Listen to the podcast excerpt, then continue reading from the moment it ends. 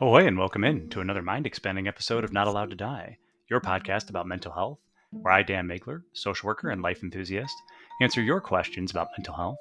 Sometimes I have guests on, but always I have Mariska, the three toothed Patterdale Terrier, alongside me as we explore the challenges that people face in finding help for mental health. You may have noticed that I haven't put out any episodes in a month, and that's because um, life got a little bit crazy and stressful. And sometimes we need to just pull back and take a little time for ourselves and retrench and figure out what we need. So, a question that's been put to me, and I've been thinking a lot about lately, is how do I make my decisions on, as a therapist, what to share about my own struggles or things that might be I might be going through with my clients. And the answer that you're given when you're in, you know, about disclosure, like how do we think about disclosure of anything, whether it's the classic conundrum that a therapist, particularly for teens, faces is, you know, what are you supposed to say if a kid says, Did you ever get high? Did you ever drink alcohol? Because you're kind of screwed if you say, Well, no, I never did. Well, they either think you're lying or they think you can't relate to them. And if you say, oh, yeah, I used to party all the time when I was young, then you're kind of giving tacit encouragement to say that that's okay. So in grad school, they used to teach us to say, well, what would it mean to you if I said yes? And what would it mean to you if I said no? But what about when it's not, you know, that clear and instead your a client is asking you, hey, you seem a little stressed. How are you doing? Should you say, oh, I'm just fine. Let's talk about you. What message does that send to your client? Well, it sends the message, again, one could say it sends a message of boundaries that we're not here for the therapist's mental health and benefit. But it's also saying, you're not, what are we modeling? If I'm telling my clients to be authentic and honest, I need to model that back. Now, again, I may need to make sure that my answer doesn't take over the session and that my session doesn't become about me venting about, you know, if my dog is sick or something else like that is going on, but also that I'm having respect for the client and letting them know, hey, I if I'm seeming a little bit off, you're it's not about you. Because when your client is with you so frequently, they are assuming that I can't tell you how many times when I have um, a cold and I'm having a little trouble breathing through my nose, and I may kind of try to blow air out of my nose, make a little, you know, type sound. it doesn't do, do very well on podcasting. But I've had clients who think that that's a response to something that they're saying. When if, no, it's literally just I'm having trouble getting air out of my nose. So it's natural for clients when they're in that space to be watching the therapist for their reaction. How engaged is the therapist?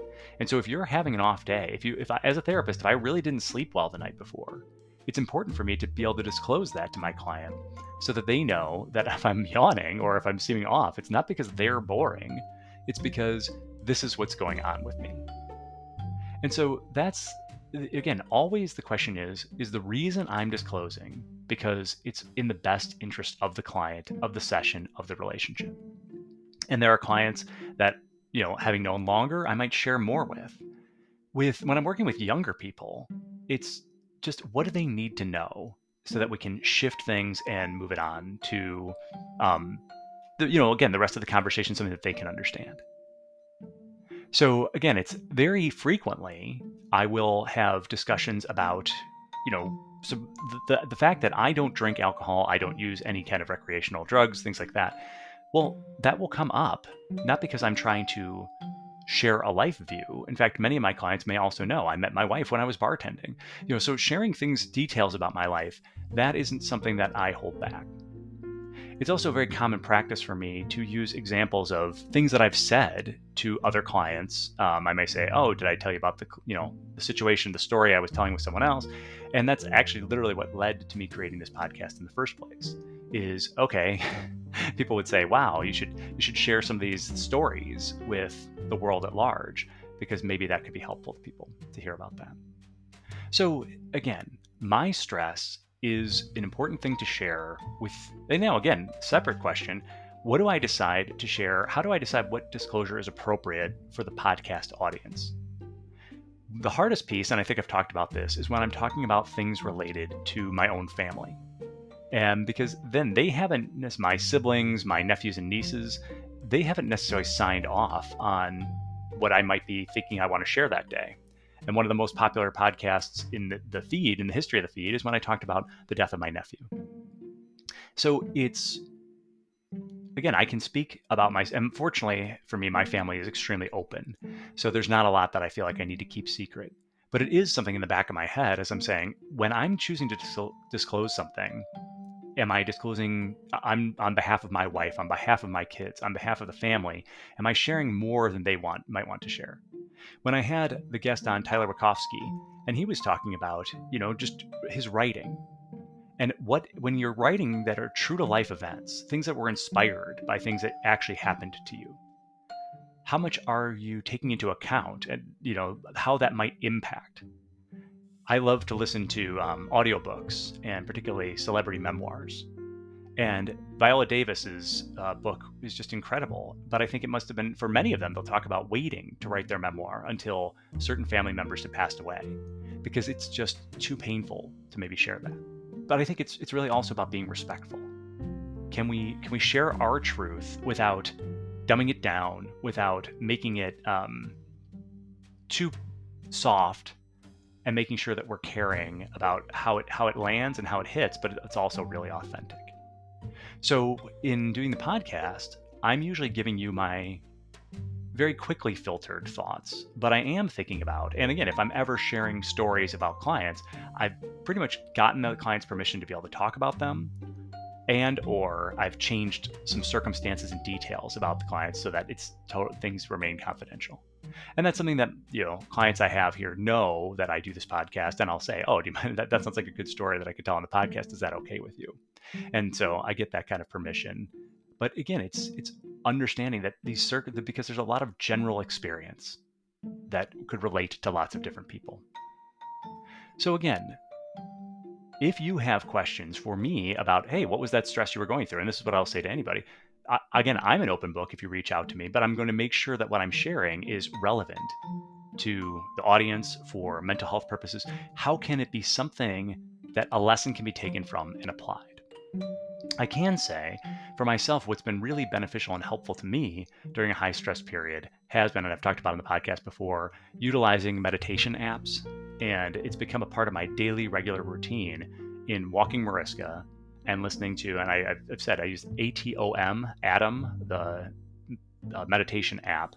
And again, it's usually just between six and 11 minutes long and while I'm walking Mariska, and he, again, he will, Sam, the narrator, will tell you, you know, be sitting in a comfortable position. Well, I don't have to listen to Sam, and Sam will be totally okay with that. I can walk the dog and have some of the distractions, but for me, that actually makes meditation easier. And I found that just dedicating that time to breathing, you know, and obviously I'm then bef- right before and after, I'm going back to my litany of many, many podcasts to find out about the world. But having a little bit of time to focus on my breathing, to slow my heart rate, to set an intention for the day, has been really helpful and healing to me. I've tried, again, practice what we preach. For so many of you, if you're listening to this, you're the kind of person who other people might come to for advice. And so I was taking, again, what would be the advice that I would give to somebody else in that circumstance and situation? So, journaling. For the first, I am not a person who has actually, as much as I've recommended it to other people, I have not spent a lot of time journaling. So for myself, I did. I spent some time journaling and I found that, again, it was helpful. I don't, again, it's in uh, these in this meditation app not only at Atom do i listen to meditation but then they have some cognitive behavioral strategies that you just read through afterwards if you choose to and again one of the things that they'll often recommend is doing that journaling and so as i'm listening to that and saying am i following that advice okay i don't know that i'll make it a regular everyday practice but I do think when I've got something that's on my mind, instead of just rehearsing it over and over and banging it around inside, it becomes a bit of an echo chamber. So writing it down in a Google Doc has helped me to listen and move past it. The other two things that have been most helpful to me in a time of stress have been talking to friends, to family members. People often ask me, Are you in therapy? And no, I've never been in therapy. And obviously, it's not because I'm not a fan of therapy or don't think it's effective. But so ask, well, you know, eh, what would be my therapeutic goal? So often when a person comes to me for a first session, I'll be asking them, what is it that you want to be different? If things were better in six months, what would that look like? For me, my life pretty much generally is how I want it to be.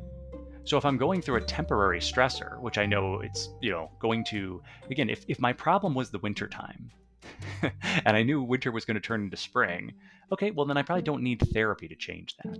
I could learn some techniques in therapy if I didn't feel like I had them of, okay, how do I make this less uncomfortable?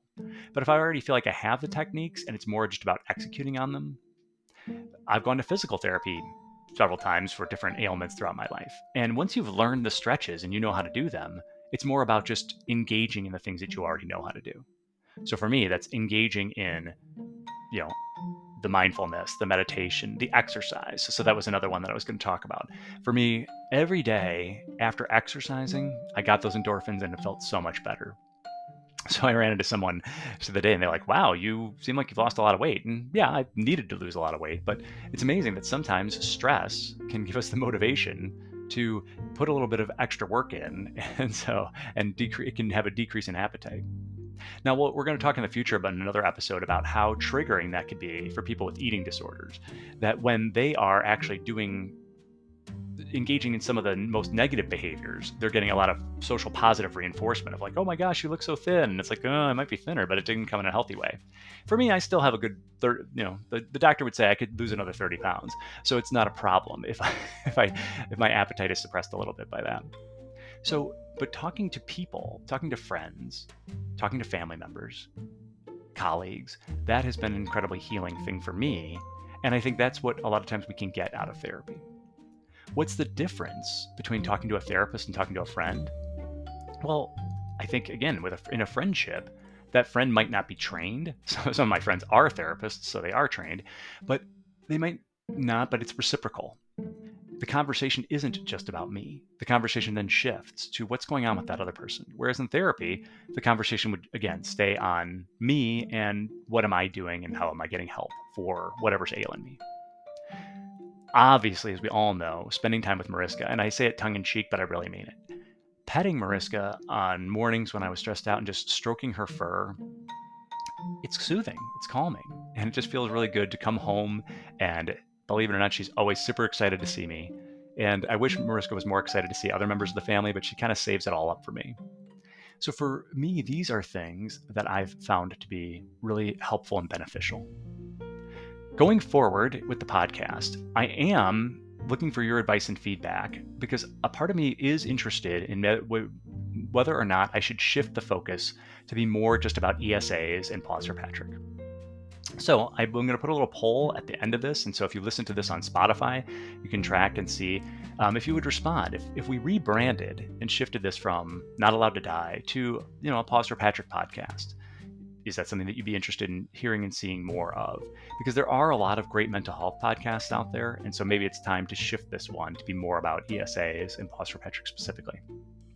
So, if you have questions, thoughts, ideas for Mariska and for me, please reach out to me at dmaiglerlcsw at gmail.com. And remember, as always, do whatever it takes to get you through this world, remembering you are just not allowed to die.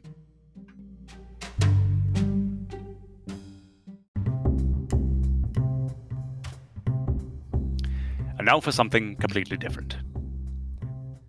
Sometimes there are no words. Sometimes we need love, care, support, and affection. We don't have to explain anything. For young people with mental health issues like anxiety, depression, OCD, autism, therapy is often not enough. Paws for Patrick is an organization dedicated to connecting the love of animals to the people who need it the most.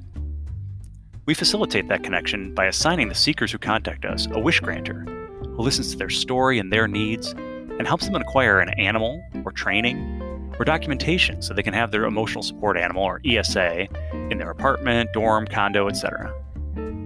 We even have trained therapy dogs and handlers who bring dogs to people who can't have their own. Patrick rarely had the words to express his feelings and his needs, but when he had the love of his dog Cece, he had the strength to persevere. We want to provide every young person who could benefit that kind of love and support please check out our website at pawsforpatrick.org. Find us on Facebook and Instagram. If you have a need, reach out. If you want to help become a volunteer, fill out the form on our website.